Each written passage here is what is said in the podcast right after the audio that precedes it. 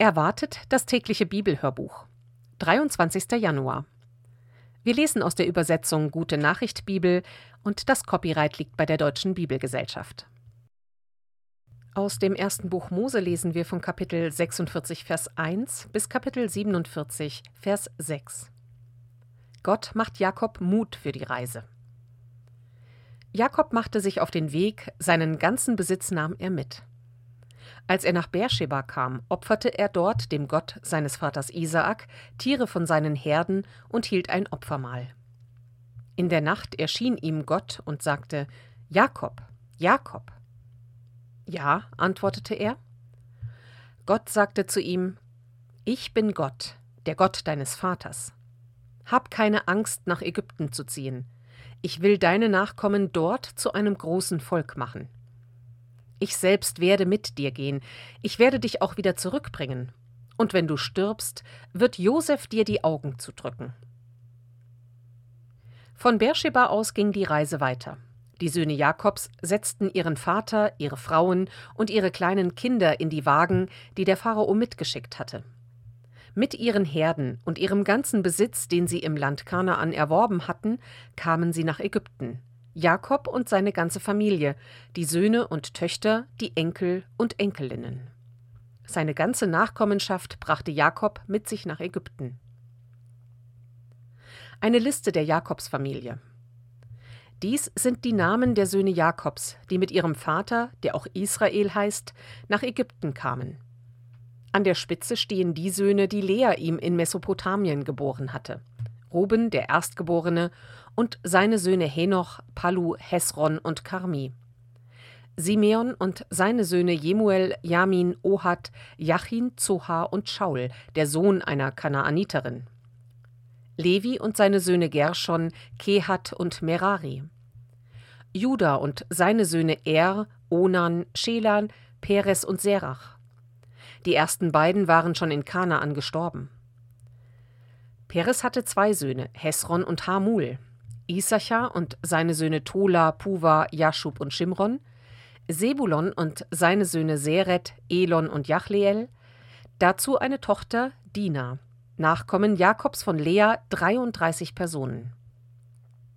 Von der Sklavin Silpa, die Laban seiner Tochter Lea mitgegeben hatte, stammten Gad und seine Söhne Ziphion, Hagi, Shuni, Esbon, Eri, Arod und Areli, Ascher und seine Söhne Jimna, Jeschwa, Jeschwi und Beria, dazu seine Tochter Serach. Beria hatte zwei Söhne, Heber und Malkiel. Nachkommen Jakobs von Silpa 16 Personen. Von Jakobs Lieblingsfrau Rahel stammten Josef mit seinen Söhnen Manasse und Ephraim, die ihm Asenat, die Tochter des Priesters Potiphera aus On in Ägypten geboren hatte. Benjamin und seine Söhne Bela, Becher, Aschbel, Gera, Naaman, Ehi, Rosch, Muppim, Huppim und Art. Nachkommen Jakobs von Rahel 14 Personen. Von der Sklavin Bilha, die Laban seiner Tochter Rahel mitgegeben hatte, stammten Dan und sein Sohn Hushim, Naphtali und seine Söhne Jachzeel, Guni, Jezer und Schilem, Nachkommen Jakobs von Bilha sieben Personen. Mit Jakob siedelten 66 Kinder und Enkel nach Ägypten über, dazu noch die Frauen seiner Söhne. Zählt man Josef und seine Söhne hinzu, so kamen, Jakob selbst eingeschlossen, insgesamt 70 Angehörige der Jakobsfamilie nach Ägypten. Jakobs Familie kommt nach Ägypten. Jakob kam also mit seiner ganzen Familie nach Ägypten. Er hatte Juda vorausgeschickt, um Josef seine Ankunft anzukündigen und ihn zu sich nach Goshem zu rufen. Josef ließ seinen Wagen anspannen und fuhr seinem Vater entgegen. Als Jakob ihn sah, schloss er ihn in die Arme und weinte lange. Jetzt sterbe ich gern, sagte Jakob. Ich habe dich wiedergesehen und weiß, dass du noch am Leben bist. Dann sagte Josef zu seinen Brüdern und ihren Angehörigen ich gehe jetzt zum Pharao und melde ihm, dass ihr aus Kanaan zu mir gekommen seid. Ich sage ihm, dass ihr Viehhirten seid und eure Schafe, Ziegen, Rinder und euren übrigen Besitz mitgebracht habt. Wenn der Pharao euch zu sich rufen lässt und euch nach eurem Beruf fragt, dann antwortet ihm, wir sind von Jugend an Viehhirten gewesen wie unsere Vorfahren. Dann wird er euch erlauben, hier in der Provinz Goshen zu bleiben.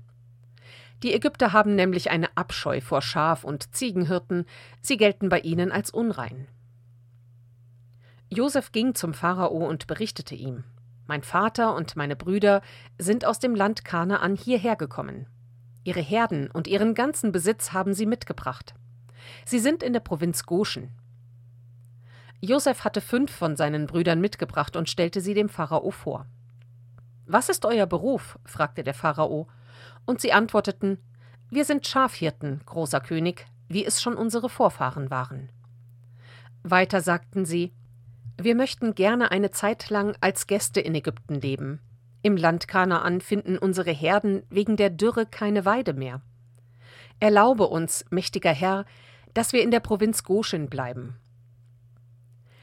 Der Pharao sagte zu Josef: Dein Vater und deine Brüder sind also zu dir gekommen. Ganz Ägypten steht dir zur Verfügung. Lass sie im besten Teil des Landes wohnen. Sie können in Goshen bleiben. Und wenn unter ihnen tüchtige Leute sind, dann vertraue ihnen die Verantwortung für meine eigenen Herden an.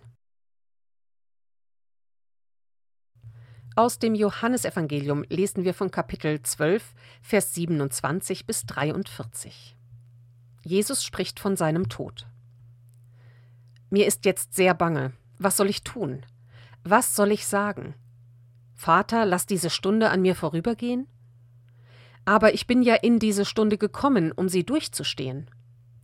Vater, bring du deinen Namen jetzt zu Ehren. Da sagte eine Stimme vom Himmel Das habe ich bisher getan, ich werde es auch jetzt tun. Die Menge, die dort stand, hörte die Stimme. Und einige sagten Es hat gedonnert. Andere meinten ein Engel hat mit ihm gesprochen.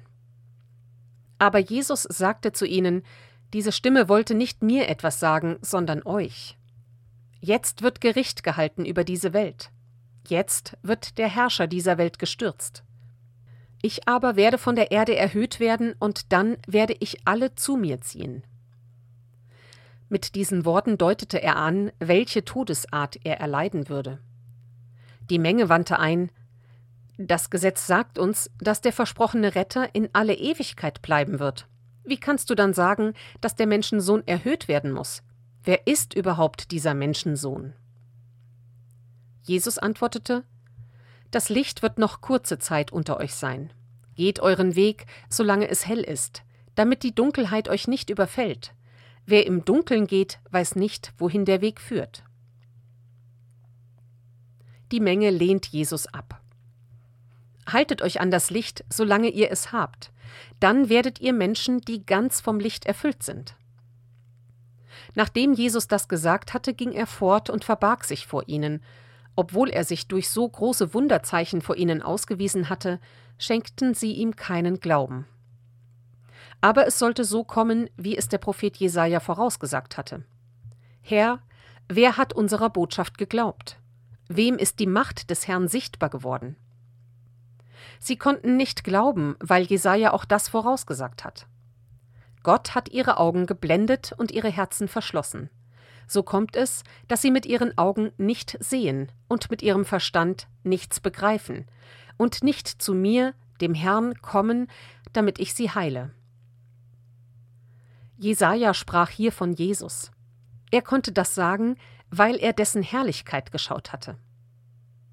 Es gab sogar unter den Ratsmitgliedern viele, die zum Glauben an Jesus gekommen waren, aber wegen der Pharisäer bekannten sie sich nicht öffentlich dazu, denn sie wollten nicht aus der Synagogengemeinde ausgeschlossen werden. Der Beifall von Menschen war ihnen wichtiger als die Anerkennung von Gott. Psalm 19 Gottes Größe in der Schöpfung und in seinem Gesetz. Ein Lied Davids. Der Himmel verkündet es, Gott ist groß. Das Heer der Sterne bezeugt seine Schöpfermacht. Ein Tag sagt es dem anderen, jede Nacht ruft es der Nächsten zu. Kein Wort wird gesprochen, kein Laut ist zu hören, und doch geht ihr Ruf weit über die Erde bis hin zu ihren äußersten Grenzen. Gott hat der Sonne ein Zelt am Himmel gebaut. Sie kommt daraus hervor, wie der Bräutigam aus dem Brautgemach, wie ein Sieger betritt sie ihre Bahn. Sie geht auf am einen Ende des Himmels und läuft hinüber bis zum anderen Ende. Nichts bleibt ihrem feurigen Auge verborgen. Das Gesetz des Herrn ist vollkommen. Es gibt Kraft und Leben. Die Mahnungen des Herrn sind gut, sie verhelfen Unwissenden zur Einsicht. Die Weisungen des Herrn sind zuverlässig, sie erfreuen das Herz. Die Anordnungen des Herrn sind deutlich, sie geben einen klaren Blick.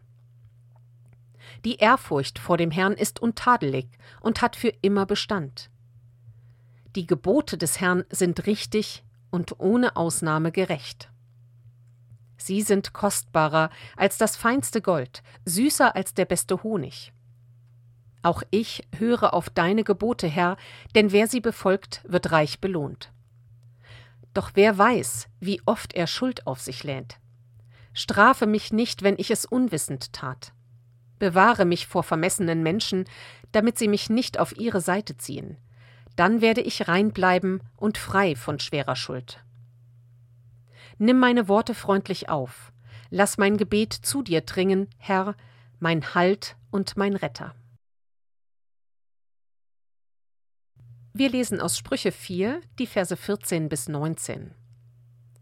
Richte dich nicht nach dem Vorbild gewissenloser Menschen. Folge nicht dem Beispiel der Unheilstifter.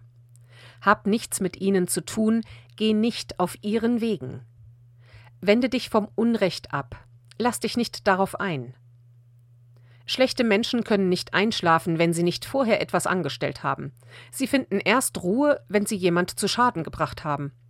Unrecht ist ihr tägliches Brot und Gewalttätigkeit der Wein, an den sie sich berauschen. Das Leben der Menschen, die auf Gott hören, gleicht dem Sonnenaufgang. Es wird heller und heller, bis es völlig Tag geworden ist. Aber das Leben derer, die Gott missachten, ist wie die finstere Nacht. Sie kommen zu Fall und wissen nicht, worüber sie gestolpert sind.